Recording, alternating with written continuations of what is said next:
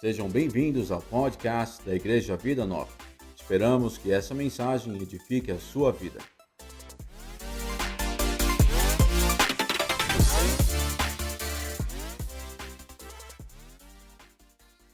Bom dia, meus irmãos, a graça e a paz do nosso Senhor Jesus. Amém. Louvado seja Deus por esse tempo que a gente está tendo, pelo privilégio de poder celebrar o seu nome. De fato, não existe ninguém igual a Jesus nunca houve e nunca haverá. Esse é o nosso Senhor, é a nossa fé verdadeira, a nossa única razão de viver. Nesse dia, como a Grace já bem explicou para vocês, vocês já conhecem a Portas Abertas, aí tem um movimento de oração que é o Domingo da Igreja Perseguida, onde milhares de igrejas no Brasil têm orado pelos cristãos perseguidos. E para nós é um privilégio poder estar aqui com vocês para conduzir esse tempo, trazer informações, porque não é nada melhor do que orarmos com conhecimento, orar por algo que realmente a gente conhece, orar por algo que a gente realmente entende. E como nós vamos falar sobre a Nigéria, antes eu gostaria de ler um texto bíblico. Se você tiver com sua Bíblia em mãos, eu te convido a abrir no livro de 2 Coríntios. E na sequência eu vou usar já a apresentação para ilustrar algumas situações, ilustrar algumas histórias e um pouco do contexto daquilo que acontece hoje na Nigéria. 2 Coríntios capítulo 2, versículo 14. A gente vai ler até o 17. O texto nos diz o seguinte: Graças, porém, a Deus, que em Cristo sempre nos conduz em triunfo, e por meio de nós manifesta em todo lugar a fragrância do seu conhecimento. Porque nós somos para com Deus o bom perfume de Cristo, tanto nos que são salvos quanto nos que se perdem. Para com esse cheiro de morte para a morte, para com aqueles aroma de vida para a vida. Quem, porém, é suficiente para estas coisas? Porque nós não estamos como tantos outros, mercadejando a palavra de Deus, antes em Cristo é que falamos, na presença de Deus com sinceridade e da parte do próprio Deus. Até aí? Queria comentar um pouco com vocês sobre esse primeiro versículo. Graças, porém, a Deus que em Cristo sempre nos conduz em triunfo. Talvez, dependendo da sua tradução, possa estar vitoriosamente. Mas a palavra realmente aí é a palavra triunfo. E eu queria que você pensasse o que é triunfo para você. Qual é a sua concepção de triunfo? Vitória? Conquista? Vencer alguma coisa? Pense o que você entende por triunfo hoje. Pensou?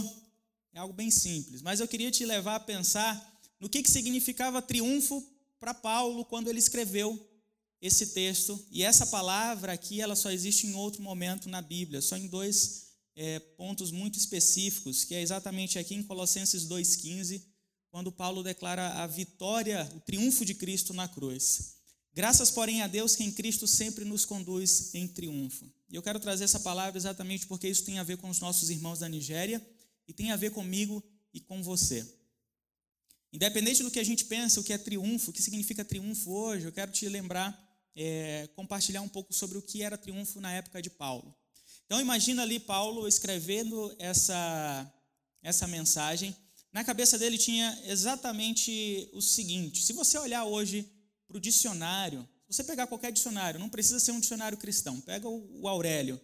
E se você procurar a palavra triunfo, procure isso em casa, lá provavelmente vai dizer o seguinte, que a palavra triunfo ela remete a uma grande vitória militar. Às vezes ele dá como exemplo Alexandre o Grande. Triunfo era uma recepção solene que acontecia na antiguidade, onde os romanos ofereciam aos generais que venciam uma batalha. Isso é triunfo. Então o que, que acontecia naquela época? Um general ele dominava uma região, geralmente inimigo no momento dessa guerra. Ele pacificava aquela região, trazia os soldados como escravos e trazia os pertences daquele local. Todas as coisas importantes de valores daquela cidade eles traziam. Então, o imperador declarava esse desfile triunfal. Então, o triunfo, na verdade, era o desfile que acontecia após a vitória desse general. O general vencia e fazia é, esse, esse desfile. Se você for em Roma, provavelmente você já deve ter ouvido falar do Arco do Triunfo. E ali em Roma tem um arco, quando o general Tito invadiu Jerusalém, dos anos 70 e eles tiraram ali as, a, a, mesa dos pães asmos, os utensílios do templo. Então, lá em Roma, hoje, no Arco do Triunfo, vai estar exatamente esse desfile com os itens do templo sagrado. Se você procurar na internet, você vai encontrar isso também. Então, o triunfo era exatamente isso. E aí, Paulo está dizendo aqui para a gente o seguinte: na cabeça dele está exatamente isso que a gente acabou de compartilhar. E ele diz para a gente: graças, porém, a Deus que em Cristo sempre nos conduz em triunfo.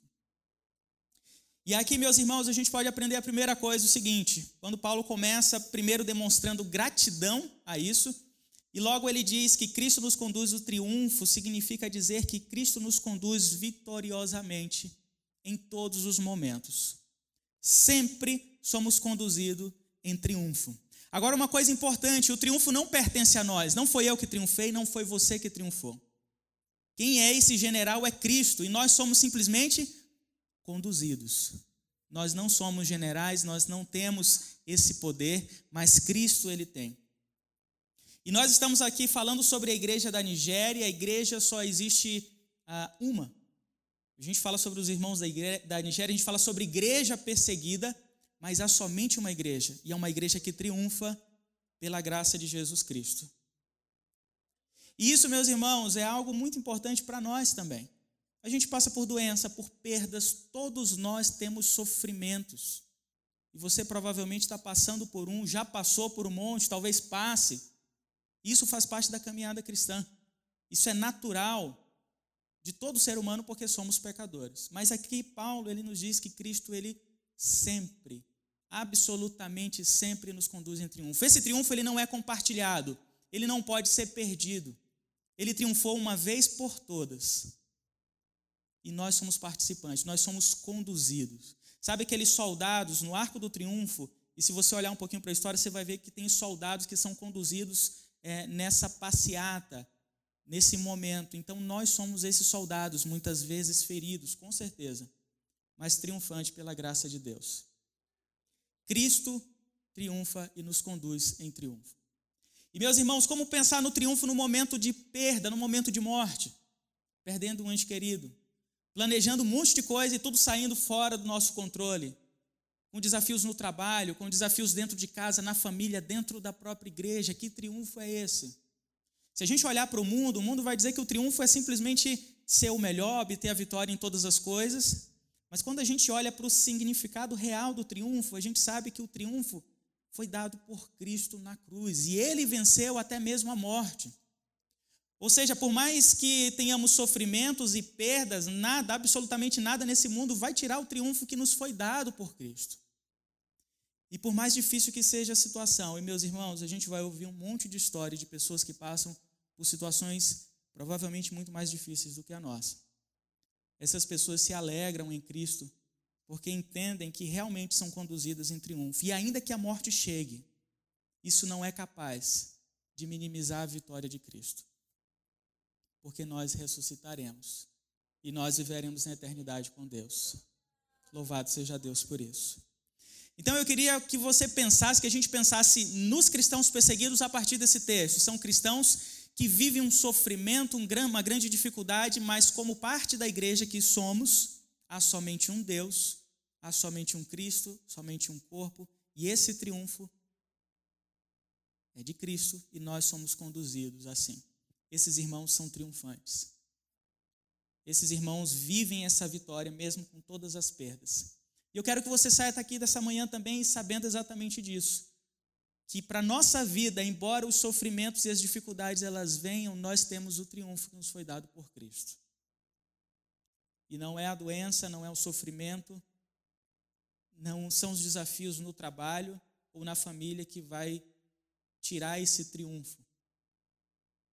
Pode ser que a gente viva com esses desafios até o restante da nossa vida, mas aquilo que é maior, aquilo que é eterno, nunca nos será tirado, porque Cristo já triunfou.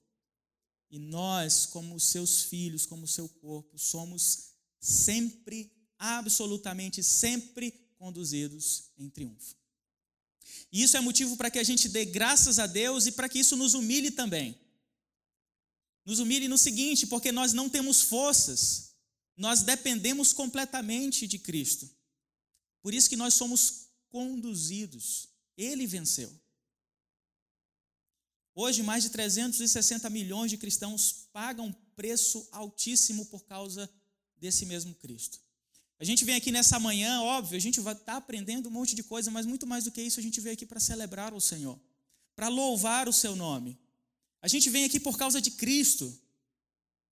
E é exatamente por conta dele que milhões de cristãos pagam um preço tão alto. E eu não quero que você saia daqui simplesmente triste, desiludido com tudo isso. Pelo contrário, eles vivem isso é porque vale a pena. Se eles estão dispostos a morrer por Cristo, é porque vale a pena. Eu quero que você saia daqui um tanto alegre por conta desse triunfo, um tanto consciente por conta da responsabilidade, mas principalmente eu quero que você saia daqui muito mais do que impactado com essas histórias que a gente vai ver, com o vídeo que você já viu, transformado para duas coisas. A primeira, para que caminhe mais próximo de Deus e glorifique o seu nome na liberdade que a gente tem. E a segunda, para que nós possamos fortalecer os nossos irmãos cristãos que enfrentam perseguição ao redor do mundo. Absolutamente essas duas coisas. Quando a gente pensa na igreja perseguida, a gente está falando aí de milhões de cristãos que pagam um preço muito alto e a gente já falou de mais de 360 milhões e pode colocar muito mais do que isso. Se você pensar, por exemplo, no país mais populoso hoje do mundo é a China. O segundo país mais populoso, Índia. Se você pega China, Índia, Nigéria, Bangladesh, Indonésia, cinco países. Somente esses cinco países têm mais da metade da população mundial. Somente nestes cinco países que eu citei para vocês tem mais da metade da população do mundo inteiro. E esses países estão, nessa, estão na lista mundial da perseguição, onde relata aí relaciona os 50 países onde há maior nível de perseguição contra os cristãos. E talvez você possa se questionar a respeito de vários países aí. E eu vou deixar você se questionar, talvez, sobre um de, alguns deles, porque eu vou falar nessa manhã sobre a Colômbia, ou melhor, sobre a Nigéria Colômbia, né? Sobre a Nigéria e sobre o Oeste Africano. Mas se você tem interesse em conhecer mais sobre todos os outros países, você vai poder ter essa oportunidade. Eu vou te falar como você pode fazer isso nessa manhã. Então, quando a gente olha para aquele mapa, agora acho que vou precisar aqui. Essa é a região onde há mais hostilidade, onde há maior número de morte aos cristãos. A gente estava falando ali de 50 países, e aqui na região da Nigéria e Oeste Africano, onde tem havido o maior número de mortes. Só para você ter ideia, preste bastante atenção nessa informação. Somente na Nigéria, somente na Nigéria, a estimativa que hoje, neste domingo, pelo menos 12 cristãos sejam mortos. Cada dia há pelo menos 12 cristãos sendo mortos somente em um país, somente na Nigéria. O maior número de mortes de cristãos hoje está exatamente nessa região, Nigéria Oeste Africano. E a Nigéria, cerca de 90% de toda a morte acontece exatamente ali. E é por isso que a Portas Abertas traz esse tema tão relevante. Não somente para que a gente tenha conhecimento, mas para que Deus fale ao nosso coração. A gente entenda ainda mais que somos uma só família. Meus irmãos, Cristo morreu para salvar o seu povo. E esses irmãos são família nossa. Nós somos irmãos, somos uma grande família. E eu não quero que você saia daqui somente com conhecimento, mas com o coração amando essas pessoas, com o coração cheio de responsabilidade de orar por eles. O domingo da igreja perseguida é exatamente para que a gente saia consciente e orando por esses irmãos. Eu quero compartilhar algumas histórias exatamente para que a gente entenda ainda mais essa intensidade da perseguição. A gente fala da, da África ah, com um grande nível de perseguição, mas a parte da Nigéria Oeste Africano, onde tudo isso tem se intensificado. Por isso, o tema do DIP é, vai falar exatamente sobre isso. Um dos versículos que a gente traz é exatamente esse, um versículo muito marcante que diz: Nenhuma arma forjada contra você prevalecerá, e você refutará toda a língua que eu acusará, acusar. Esta é a herança do Senhor, os servos do Senhor, e essa é a defesa que faço do nome deles, declara o Senhor. Essa é uma verdade para esses irmãos, para os nossos irmãos, essa é uma verdade para mim e para você. Tudo isso porque Cristo já triunfou ali na cruz e nos deu essa vitória. Eu quero que você olhe para essa imagem. O que, que você vê aqui? Pensa aí, essa imagem está dentro, ó, se você pegar, provavelmente você sentou aí, se não sentou em cima, você pega esse folder, dentro dela, dentro desse folder você tem essa imagem, exatamente essa imagem. Dá uma olhadinha aí. Abre essa imagem e observa bem. O que, que você vê aí nessa imagem?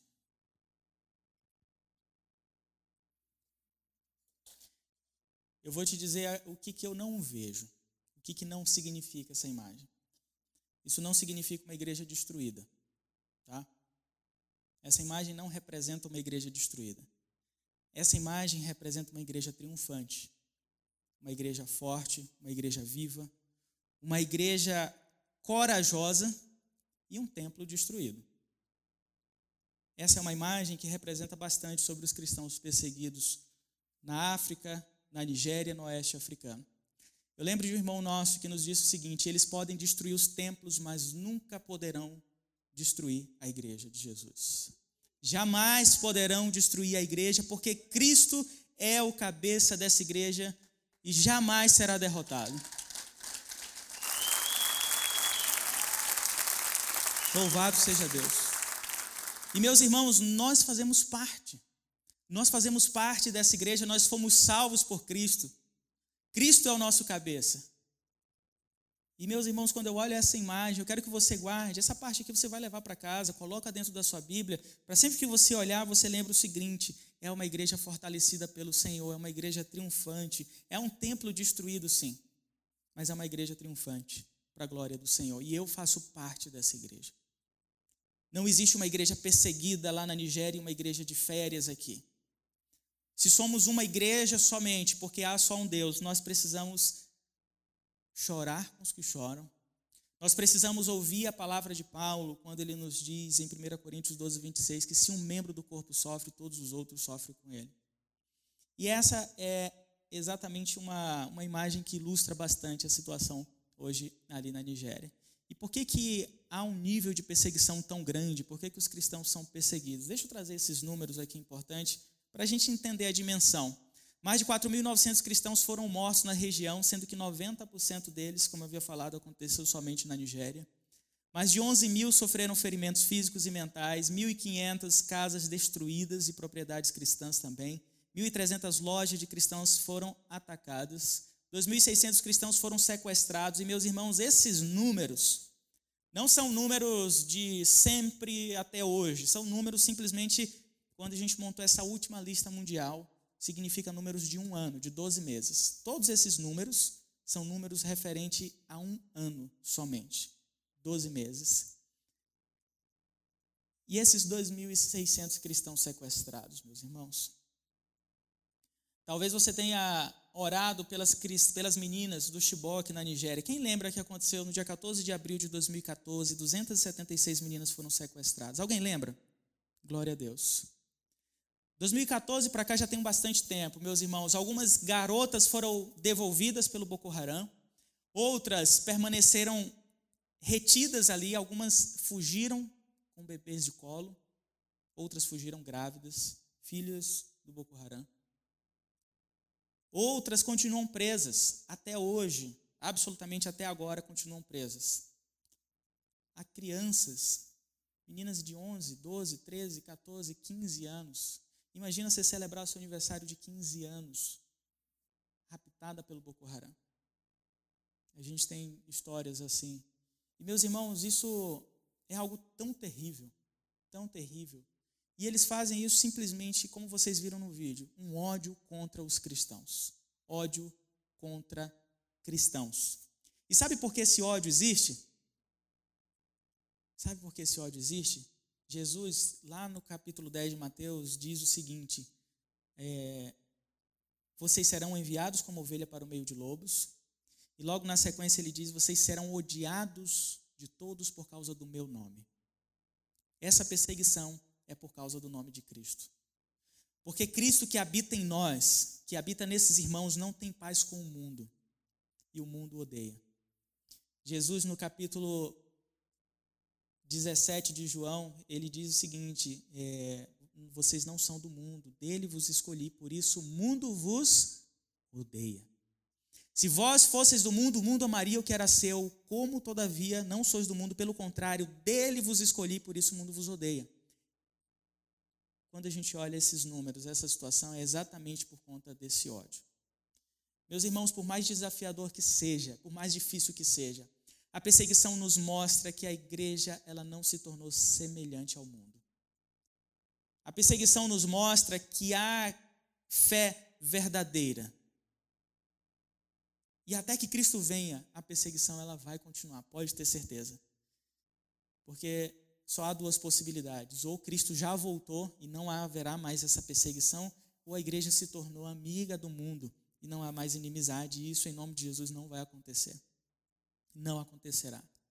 Então é exatamente contra Cristo. Lembra de Paulo lá em Atos capítulo 9? Melhor, Saulo saindo para perseguir os discípulos, os, aqueles que eram do caminho, lá no meio da estrada, no caminho de Damasco, Jesus chega para ele, pergunta: Saulo, Saulo, por que me persegues? Saulo, lá no texto, saiu para perseguir homens e mulheres, aqueles que eram do caminho, mas no caminho, Jesus Cristo encontra Saulo e pergunta: por que você me persegue? Ou seja, a perseguição, no final das contas, não é por causa de cada indivíduo, mas por causa de Cristo dentro de cada cristão. Essa é a razão da perseguição hoje. E esses números nos mostram exatamente isso. O ódio contra os cristãos tem crescido no mundo. As igrejas, pelo menos 820 foram atacadas. Mulheres, pelo menos 1.300, enfrentam violência sexual e pelo menos 280 foram forçadas a se casar. E elas foram forçadas a se casar na maioria dos casos, com esses homens extremistas, parte ali do Boko Haram, como já tem acontecido há muito tempo. Eu quero trazer rapidamente esses dois nomes aqui para que a gente entenda por que existe essa perseguição. Biblicamente a gente já sabe, mas num contexto um pouco mais imediato, Boko Haram e pastores de cabra fulani.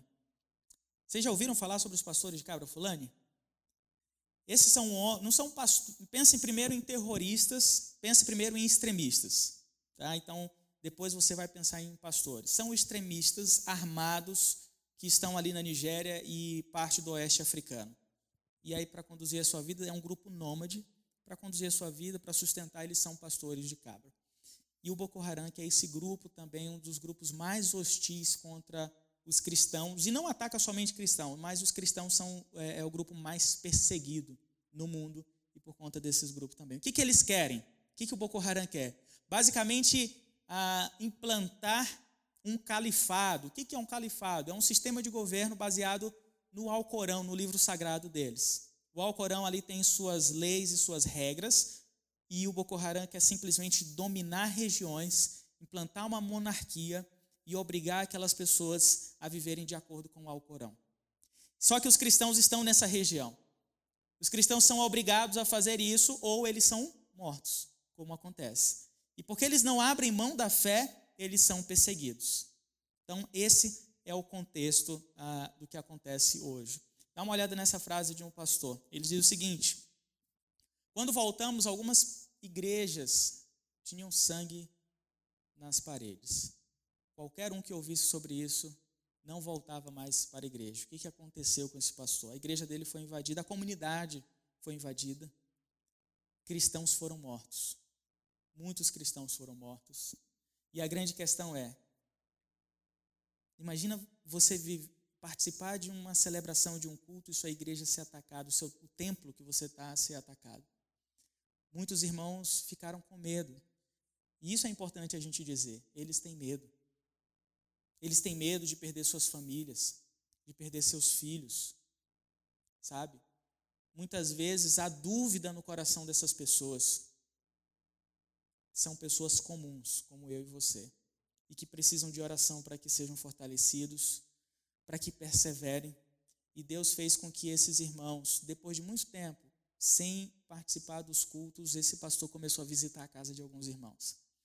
E semanas se passaram depois do ataque, ele continuou fazendo essa visita e aos poucos essas pessoas começaram a retornar a participar dos cultos, só que não retornaram sozinhas outras pessoas começaram a participar também.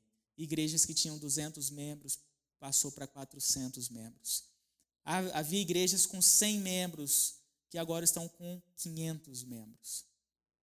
E esse pastor nos disse, depois do ataque do Boko Haram, mesmo com uma, uma fraqueza logo na sequência, Deus foi nos fortalecendo. E hoje somos muito mais fortes do que antes do ataque. Louvado seja Deus. Louvado seja o nome do Senhor Jesus Cristo.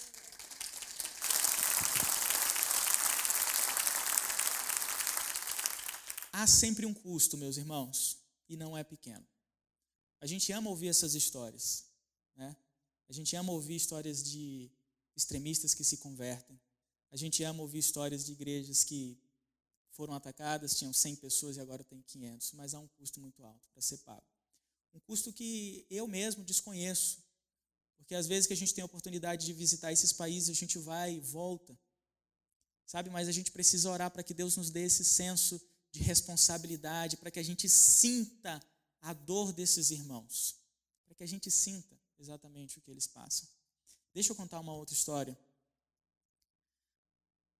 Essa frase aqui de uma irmã Martina ela nos diz: Eles nos disseram para deixar o lugar em silêncio. Disseram que se chorássemos, voltariam no dia seguinte e matariam todos nós. Imagina você sendo alvo de um ataque onde você não pode nem chorar, onde você não pode nem gritar de dor, onde você é impedido até mesmo de chorar, uma coisa altamente desumana. Isso aconteceu também ah, em uma região ali do, do oeste africano, em Burkina Faso, é um outro país. E olha que coisa interessante, nesse país até então os cristãos viviam em paz com os muçulmanos. Isso é muito importante a gente saber. Essa mesma irmã que, que foi vítima desse ataque diz, disse o seguinte: nós tínhamos uma excelente relação e a gente se amava, cristãos e muçulmanos. Talvez você nunca tenha ouvido falar sobre isso, mas há muitas regiões onde, graças a Deus, isso é possível. Que há uma relação tranquila entre muçulmanos e cristãos. Então, isso é uma fala exatamente dessa mesma irmã. E ela falava, e às vezes, quando tinham problemas sociais, os muçulmanos iam até o pastor, o nosso pastor, para ouvir conselhos. Para ouvir os conselhos do pastor. É claro, os cristãos ali têm uma missão muito clara de anunciar o evangelho mas eles tentam ao máximo cativar, e assim como nós devemos fazer, boas relações com todas as pessoas, para que o nome de Cristo seja glorificado, para que essas pessoas, por meio do nosso testemunho, possam conhecer Jesus, e assim esses cristãos fizeram. Mas aí, depois de um tempo, começou a ter esses ataques, ataques de grupos extremistas, e essa mulher viveu exatamente isso. Essa mulher teve é, um grande desafio na sua igreja, assim quando eles estavam celebrando o culto. Então imagina, ah, imagina um culto encerrando ali na Nigéria. Finalzinho do culto, o pastor fala o seguinte: em vez de colocar um irmão para orar, como ele sempre fazia, ele decide fazer a oração final. E nessa oração final ele faz o questionamento: qual foi, quais foram as últimas palavras de Jesus ali na cruz? E ele pergunta novamente: quais foram as últimas palavras de Jesus ali na cruz? E aí a igreja respondeu: Pai, perdoa, porque eles não sabem o que o que fazem. E aí esse pastor fez exatamente essa reflexão no encerramento do culto. E aí ele disse: Nós precisamos orar por aqueles que nos perseguem. Nós precisamos perdoar aquele que nos perseguem, porque eles não sabem o que fazem. Foi exatamente aquela oração de Jesus, ele fez ali com a sua igreja. Ele estava encerrando o culto. Então eles oraram, ministrando perdão para os extremistas. Terminou o culto, eles começaram a sair. E ao sair do templo, igreja, o templo estava cercado por um grupo que era o Boko Haram.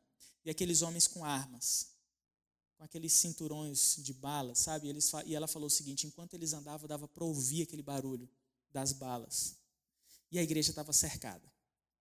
E olha que coisa mais interessante, logo depois dessa oração. E naquele dia essa mulher perdeu o seu pai, perdeu o seu irmão, perdeu o seu cunhado. E muitas outras pessoas da sua vila foram mortas. E como é que fica um coração nessa hora? Sabe? Como é que fica uma vida nessa hora? Aqueles homens mandaram as pessoas saírem e direcionar para uma árvore, colocaram homens do outro lado e, ele, e essas mulheres só ouviram os tiros, os tiros e os gritos. Elas não viram, mas ouviram muitas pessoas morrendo ali na sua vila. E meus irmãos, quando a gente fala de triunfo, a gente está falando de pessoas como essa, que mesmo depois de um sofrimento tamanho, Deus continua fortalecendo e dando graça. Mas eu quero te dizer uma coisa: quando a gente pergunta para eles o que, que nós podemos fazer, como nós podemos ajudar vocês, quero que você guarde no seu coração. A maior necessidade dessas pessoas é a nossa oração. A maior necessidade dessa irmã é a nossa oração. A Portas Abertas faz trabalho com todos eles, ajuda pós-trauma. Ela não sabia o que era pós-trauma, ela não sabia o que era trauma. Em muitas regiões a pessoa não tem noção, ela sofre, mas ela não consegue identificar que, que tem um desafio, que tem um problema. E a Portas Abertas foi exatamente para cuidar dessa parte de ajuda pós-trauma, de aconselhamento bíblico para ela, para as pessoas da comunidade, assim como aconteceu também no caso anterior. E tudo isso que a Portas Abertas faz, ela não faz sozinha, graças à igreja no mundo inteiro, graças a você, ao seu apoio e à sua oração, tudo isso é possível. Então se sinta participante de tudo isso que acontece. Se sinta parte disso, especialmente por meio da sua oração, que é algo que nós podemos fazer em todos os momentos e é algo que pode alcançar aquilo que a gente não pode alcançar com as nossas mãos. Essa mulher foi fortalecida e uma das coisas que deixou um consolo no coração dela foi saber que o seu pai, mesmo depois de saber que as ameaças começaram a aumentar naquele período, seu pai dizia o seguinte: se um dia eu tiver que morrer aqui, eu vou morrer aqui por causa de Jesus, porque eu escolhi segui-lo. Eu morrerei por Cristo porque eu decidi segui-lo. E ele foi morto como um seguidor de Cristo por causa de Jesus. Então isso traz um consolo para ela, mas ainda há muitas marcas, não somente para ela, mas para tantas outras pessoas. Imagina só você viver essa experiência. Existe um caso de uma irmã nossa que foi sequestrada pelo Boko Haram. A gente está falando de mais de 2.600 sequestros no período de um ano somente. Então, se a gente juntar anos anteriores, meus irmãos, há milhares de cristãos sequestrados hoje na mão desses grupos. E uma dessas garotas teve a oportunidade de fugir ela foi sequestrada, passou um tempo, e enquanto ela foi levada para fazer um trabalho com outra garota, nesse momento ela fugiu. Duas cristãs. Elas fugiram do cativeiro, da, da região do Boko Haram, e aí, fugindo, passando o tempo, ela encontra uma comunidade intermediária, uma comunidade que ela não conhecia. E essa comunidade ela era controlada pelo exército. Basicamente, era uma comunidade para quando as pessoas fugissem, elas pudessem ser amparadas nessa região. E ali o exército recebeu aquela garota, colocou ali e foi atrás da família, porque elas não podiam continuar é, até que a família viesse resgatar. Então ela ficou ali naquela comunidade intermediária, o exército foi até sua família, encontrou sua família. E a garota ficou esperando sua família. Só que a família não veio. Tudo que ela mais queria era poder ver sua família de volta. Durante os seus anos presa na mão do Boko Haram, tudo que ela mais desejava é estar de volta no seu lar com a sua família. Ela orou por aquilo. E no dia que ela conseguiu fugir, no dia que o exército encontrou seus familiares, a família não quis saber dela. Sabe por quê? Porque ela foi sequestrada, ela foi abusada e ela foi usada e chamavam ela de mulher do Boko Haram. Mas ela nunca concordou com aquilo, ela nunca desejou aquilo. Tudo que ela mais queria era poder voltar para sua família. Tudo que ela mais queria era poder abraçar sua mãe. Era poder estar no seu lar. E no dia que ela consegue isso, no dia que ela tem a oportunidade, sua família o rejeita. Ela foi uma vítima. Tudo isso aconteceu porque ela era cristã. E meus irmãos, hoje, pela graça de Deus, essa mulher ainda enfrenta grandes dificuldades com sua família, porque sua família não aceita. Uma questão cultural muito forte. Então, para eles, para a família dela, uma mulher que é, é a filha que viveu na mão do Boko Haram, é uma mulher do Boko Haram. Isso acontece com muitas outras mulheres. Muitas famílias não, não recebem de volta. Mas, meus irmãos, eu quero pedir nessa manhã para que nós, como família, pudéssemos receber essa pessoa abraçá-la mesmo estando tão longe e orar para que Deus possa fortalecer ela e outras mulheres que vivem dilemas tão difíceis. Não basta o sequestro, não basta o abuso, ainda tem que lidar com esses desafios. Senhor Jesus, eu oro por meus irmãos agora na Nigéria, especialmente pelas mulheres que foram sequestradas pelo Boko Haram, crianças, adolescentes, Pai, pessoas que foram levadas simplesmente por te amarem, Pai, por te amarem mais do que tudo. Pessoas que hoje continuam em cativeiro, Senhor, porque continuam te amando mais do que tudo, Pai. Deus, eu não consigo imaginar a situação, o desafio, a dor que essas pessoas carregam no corpo, na mente, na alma. Mas o Senhor sabe muito bem, Pai. E nessa manhã, Pai, eu me uno com os meus irmãos aqui presentes, Deus. E te peço que, em nome de Jesus Cristo, o Senhor possa aquecer o coração dessas garotas, Pai. O Senhor possa curar os traumas, as feridas desses corações, Pai. O Senhor possa dar alegria de volta, Senhor, aos corações dessas garotas que foram levadas, que foram abusadas, que foram sequestradas, ó Pai. Que nós, ó Pai, possamos ser famílias para essas pessoas e que, mesmo que seu, sua família biológica rejeite muitas vezes, que essas garotas saibam, Senhor, que tem uma grande família que somos nós. E nós amamos e nós queremos e nós oramos, Senhor, por elas, Deus. Então, em nome de Jesus, eu te peço, graça, misericórdia, Pai. Dê alegria e que nada disso seja roubado, Pai. Que Satanás não venha roubar a alegria do coração dessas meninas, dessas moças, ó Pai. Deus, que elas possam ser restauradas, ó Pai, em todos os âmbitos, que elas possam voltar a sorrir e ser mulheres fortes, fiéis ao Senhor, Pai. Em nome de Jesus, ó Pai, ser com cada uma dessas garotas, aquela que nesse momento está se sentindo abandonada, Pai. Pela sua mãe, abandonada pelo seu pai. Aquela que talvez pense em desistir de tudo. Deus não permita que isso aconteça, Pai.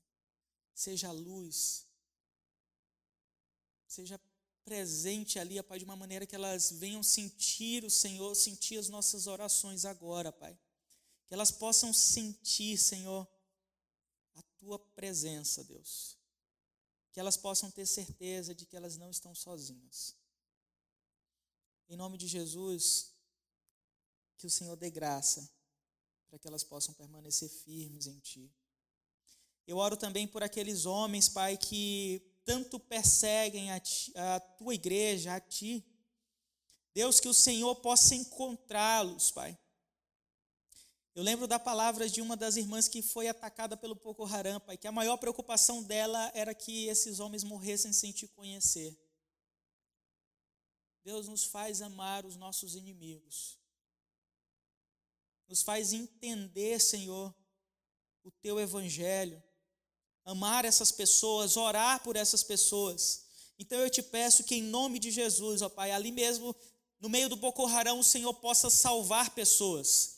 Que ali em meio a esse grupo extremista o Senhor possa se revelar para aquelas pessoas e aquelas pessoas possam te conhecer e ser salvas, Senhor, pelo teu evangelho, Deus.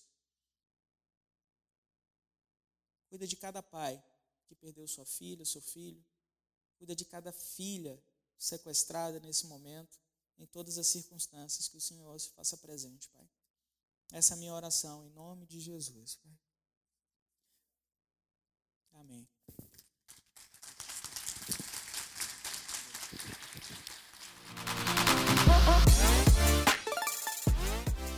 Obrigado por ouvir o nosso podcast. Abençoe a vida de outras pessoas compartilhando essa palavra.